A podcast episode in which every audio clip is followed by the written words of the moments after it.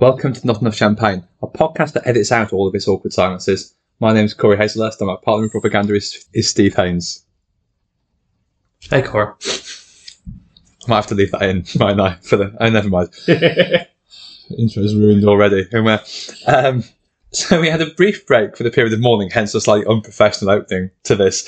And uh, thank you, LJ, for filling in an episode last week, uh, which was reacting to a uh, to a mini budget, which I believe we, but no one else in the mainstream media, is going to call a Truster Willis. Now, the situation has developed so much, in fact, that not only am I braving a cold and coming out of a temporary induced period of by election hell, we're going to try and work out what the hell's going on.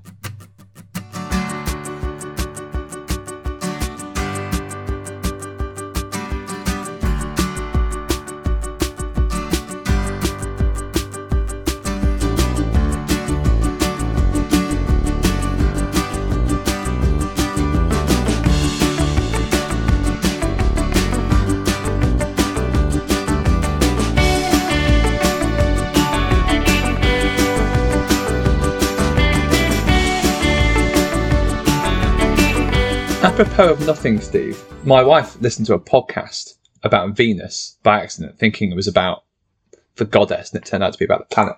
And did you know a day on Venus is longer than a year?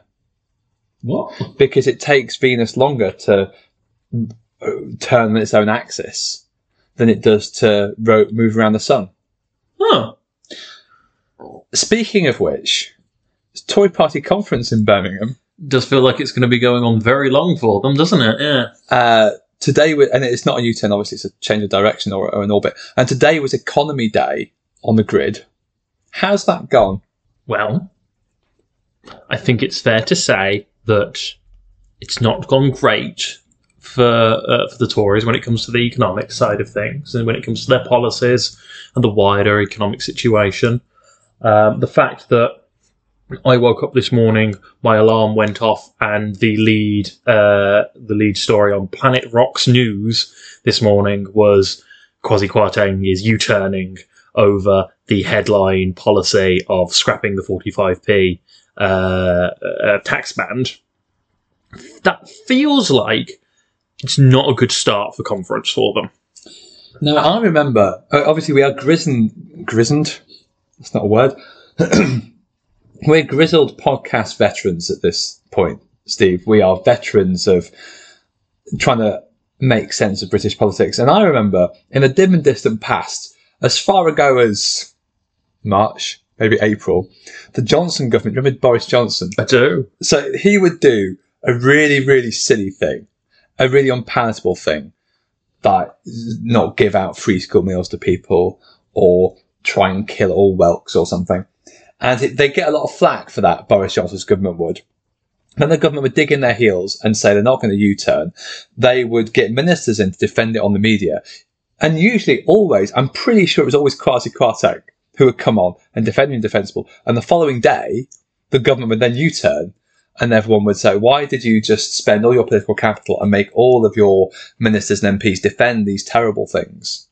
Do you reckon Kwarteng's deliberately doing it and he's just going, this was me for so long, now someone else must suffer? Uh, but but then it's Kwarteng who's suffering. That is, was, so um, I my uh, radio alarm came up this morning, and I was listening to Kwasi Kwarteng on the Today program, and then he talked about scrapping the 45p rate, and that was the first I heard of it, and I was still in that dr- hazy stage where I wasn't sure if I was dreaming or awake or if I'd heard properly. So this the 45p rate that's was going to be go, gone down to 40p. That only 10 days ago, that was the massive rabbit out of a hat in Kwarteng's mini budget that you and LJ talked about. It was defended by the Prime Minister, so we're recording this on Monday, but it was recorded by the Prime Minister 16 hours before Kwarteng was on the Today programme. It was in the, in the, to Kwarteng did his speech today at Tory Party conference. In at 11 o'clock at night, it was trailed to reporters that he was going to still be keeping the rate. And yet now it's gone. Yeah, and I, I suspect the only logical reason for why this has happened is they've realised they do not have the votes for it, that they have actually spoken to enough of the uh, Conservative Party MPs, and they've just gone, oh dear, we don't have a majority anymore. for this specific or for, for a number of these policies because, like, Michael Gove, of all people, seems to be kind of like the ringleader for, for a lot of this, as apparently is Grant Shapps. Hmm. What bizarro world are we in where these where, where Gove and Shapps are the you know the the progressive end of the Conservative Party? Okay, I'll tell you what kind of world it is. It's a world in which the Conservative Party, in the run up to the 2019 election, purged most of its Throw. modernising wing. The, the the wing that realised that actually the Tory party had a toxic image that it had to shed. And that's true of people for like Ken Clarke, Philip Hammond, Theresa May, uh, Rory Stewart. That's true of all of that bunch.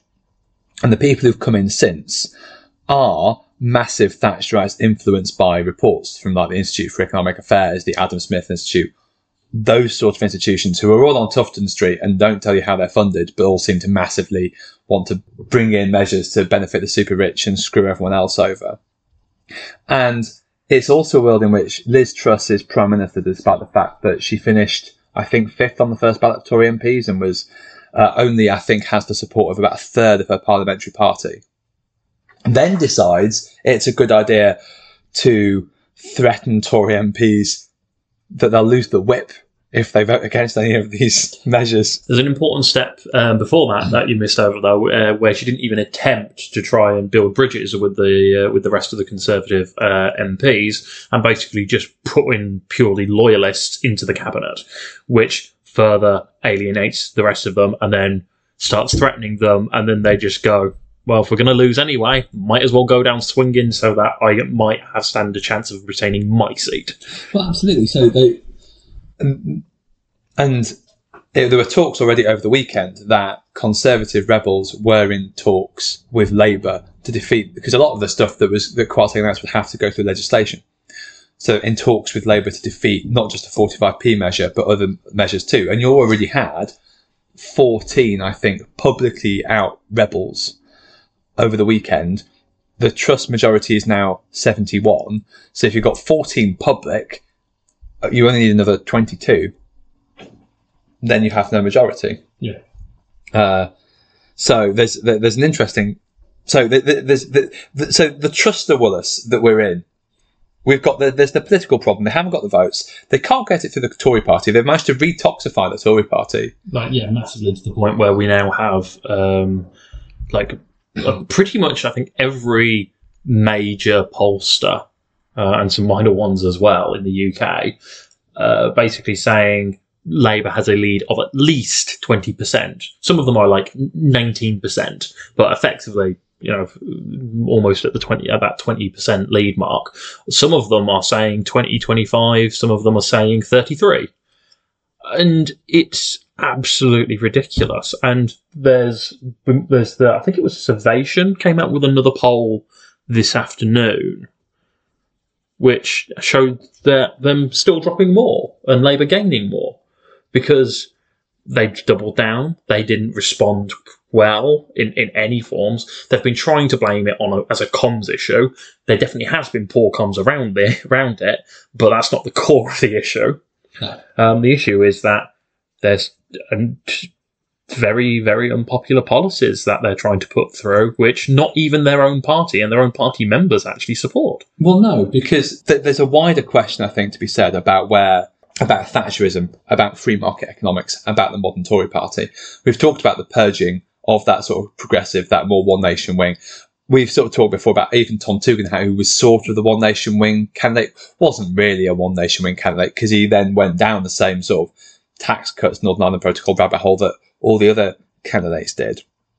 So it's a really narrow field. You don't really have anyone of that sort of Harold Macmillan, Anthony Eden, even Ted Heath talking about the unacceptable face of capitalism or free markets. That's gone.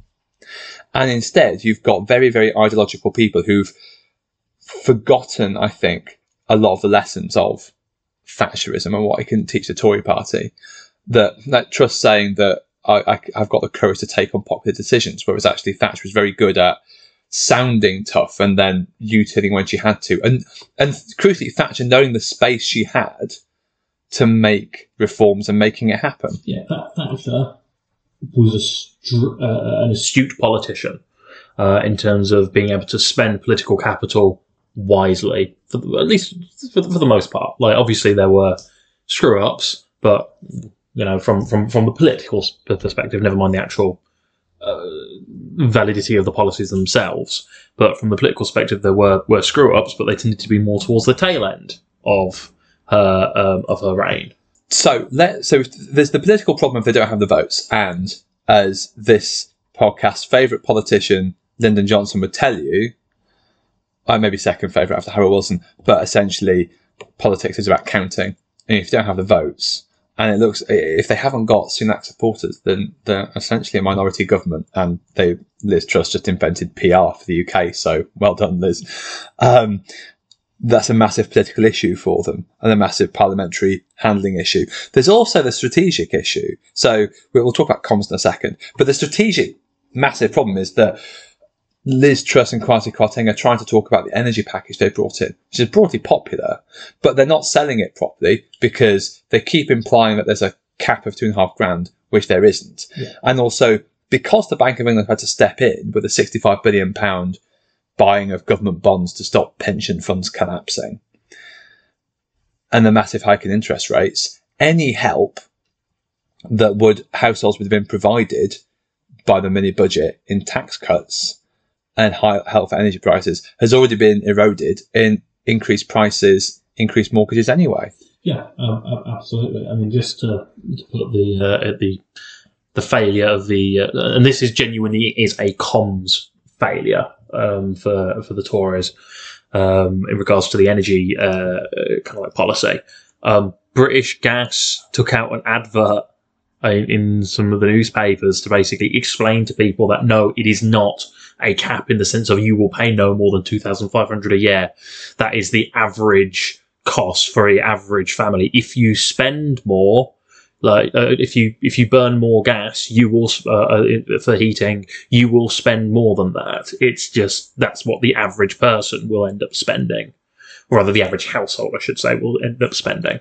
And the fact, like, I assumed that as part because like, I think this really kicked off properly as part of the, that round of disastrous local um, local BBC interviews that Mm. Liz Truss did, um, where in one of those she basically.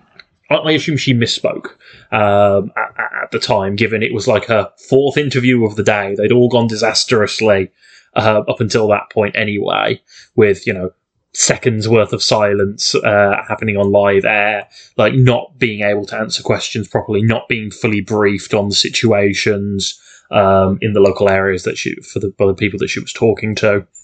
So I just kind of assumed that stress stuff happens, like you just misspeak. That is a genuine thing, and I had assumed that was the case. Don't think it was now.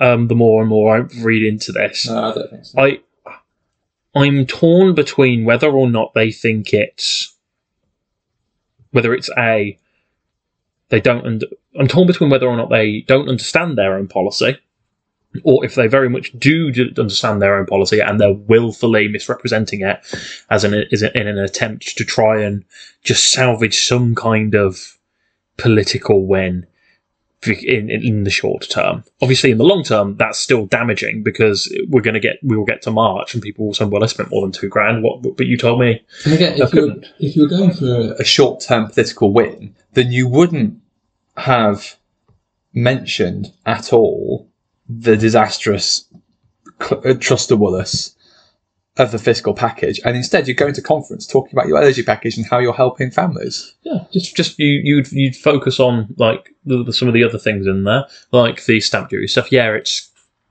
kind of like fiddling around the edges more than anything actually meaningful. But there's at least a narrative you can spin around it. There's so much of broadly popular, and uh, the, Yeah. the local radio stuff. Yeah, the, the comms from that, it just seems to reveal a really amateurish approach of the Truss Downing Street operation.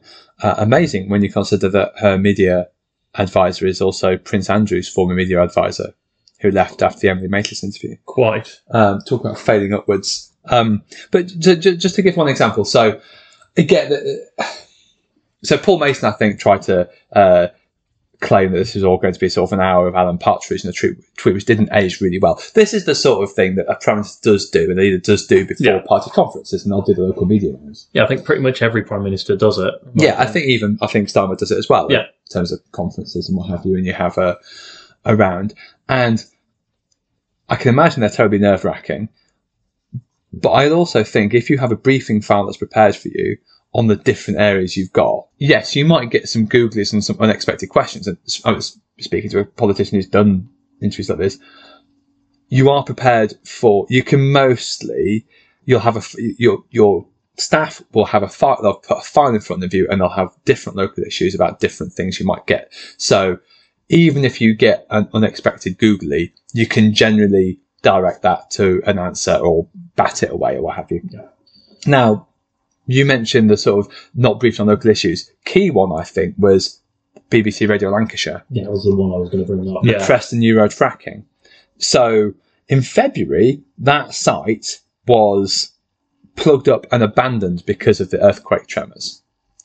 And you would like to think that if you were preparing the Prime Minister for a media interview on BBC Radio Lancashire, and fracking has been one of the policies that the government has come up with, that someone might mention it somewhere rather than end up in a trust to others of pauses. Especially when the one of the that specific uh, BBC interviews basically kicked it off by saying, "Here's a clip of one of our local MPs, I think also a Conservative one, Yep. um, asking a question about this. Um, can you actually answer this question?" Uh, to which he goes, uh, uh, d- d- d- "No, no, I can't, and I can't even spin my way out of it, or, or attempt to spin my way out of it." the Trust During the Leadership campaign said that she wasn't the most fluent performer, but you could rely on her because she's dogged, she'll stick to the task, she'll willing to do unpopular things. And now the U turn on the 45p rate proves she won't even do that. So what's the point? Uh, indeed, one hundred percent. What is the point of Liz Truss? What is the point of Kwasi Kwarteng now? If you are the Conservative Party, like you've you've de- they've demonstrated that they don't have the, any political nous. They've demonstrated that they don't even have any ideolo- uh, real ideological conviction that they're prepared to put put the, put to the test Oh, I don't know. I think that no, I think that's because they have put it to the test. It's just massively failed. They so they believe in the Laffer curve and let everything rip.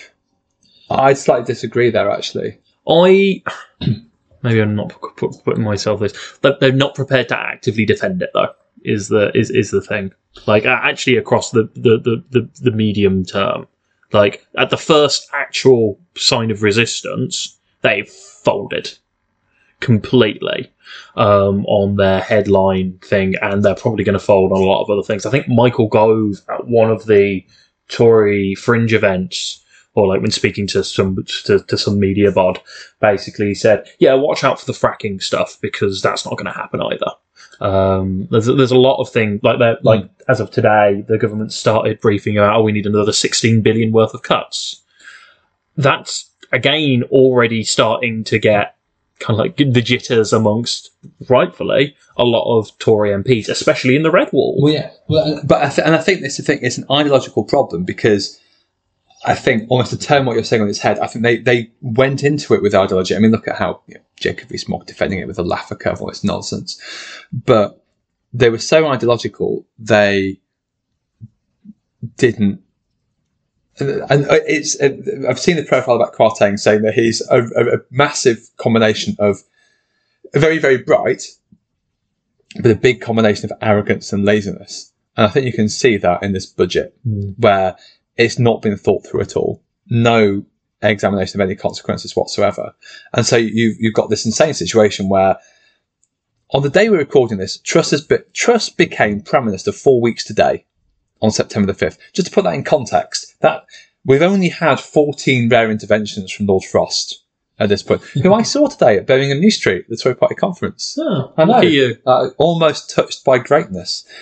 So you mentioned spending cuts. There's no mandate for that in the Tory Party manifesto. No. So I had a look at the 2019 Tory Party manifesto today, and it said that there'd be extra funding for the NHS. It said there'd be millions more invested every week in science, schools, apprenticeships, and infrastructure.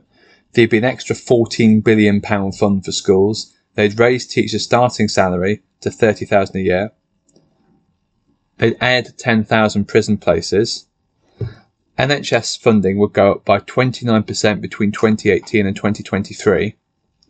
And then by the end of the parliament, it would be 650 million pounds more a week. I make it at the moment that funding will go up, um, but from 141. This is from the King's Fund, I think. 141.4 billion pounds 2018-19 to 173.8 billion in 22-3, which I think is more like a 22% increase rather than a 29% increase. And that's probably not even necessarily factoring in a number of things around um, the fact that the announcement, the Theresa Coffey made announcements that they were m- moving significant amounts of money away from the NHS to fund social care um, and things like that as well. So that like that, those figures are going to be not even necessarily. I think it's Nottingham has cl- declared an emergency in A at the moment. I think Plymouth is doing so. There's other places. Mean, yeah, a lot of places have got it. I know. Um, And, and, and in terms, even say teachers starting to, to 30k, is that in real terms? and when you think that governments are going to have to find an extra, government departments, an extra 20 billion pounds a year just to deal with extra heating bills, it's, I, I think, actually quite frightening. You've got the local government that are talking about fat being trimmed from local government. There is no fat to be trimmed from local government. Birmingham City Council has had 60p in every pound cut from government funding since 2010. And just to put it into context as well, so Birmingham's budget is about three or four billion quid. The government, in its new fiscal plan, is going to borrow 72 billion pounds. So it's going to borrow 24 Birminghams.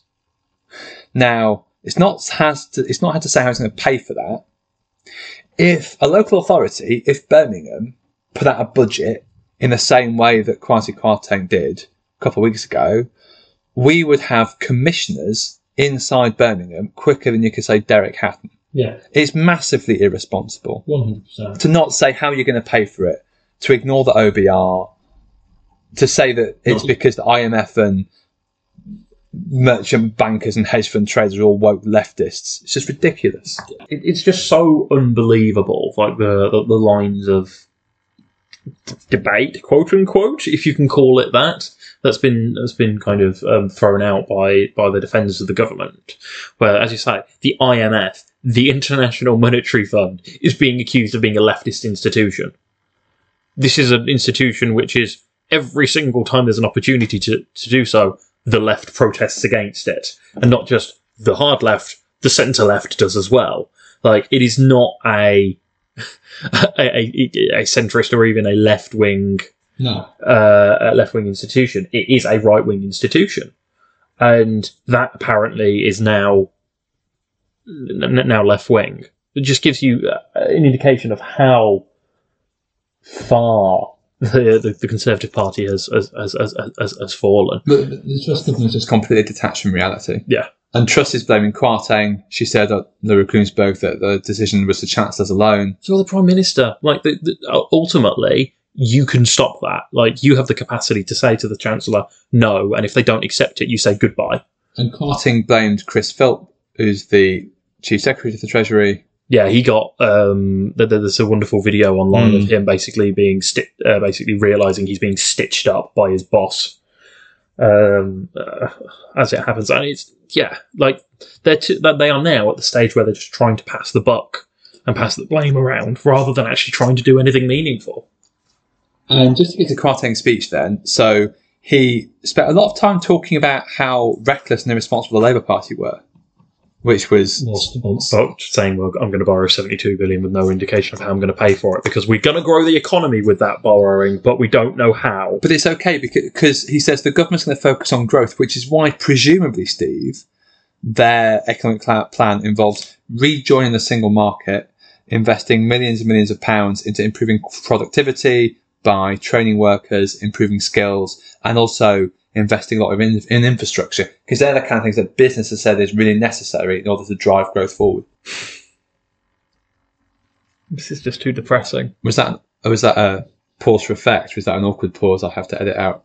Oh, you can listen back and you can work it out. Um, I, I'm just like, if this is a government that is focused on growth, the core issue is productivity. That has been Britain's issue for at least a decade, probably, more. like But- 70 years. yeah, but like especially so in the past decade or so. Basically, um, since 2010, when capital spend expenditure was cut drastically um, by the government in order to um, balance the books for austerity.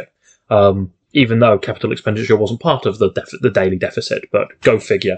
A- any government that's serious about trying to actually generate growth needs to at least have a plan for, for what they do with product to boost productivity. It may not work. Like it's not like there's just some nice big easy switch we can we can press and suddenly productivity will increase. But you need to have at least an attempt uh, in your economic policy if you are serious about growth.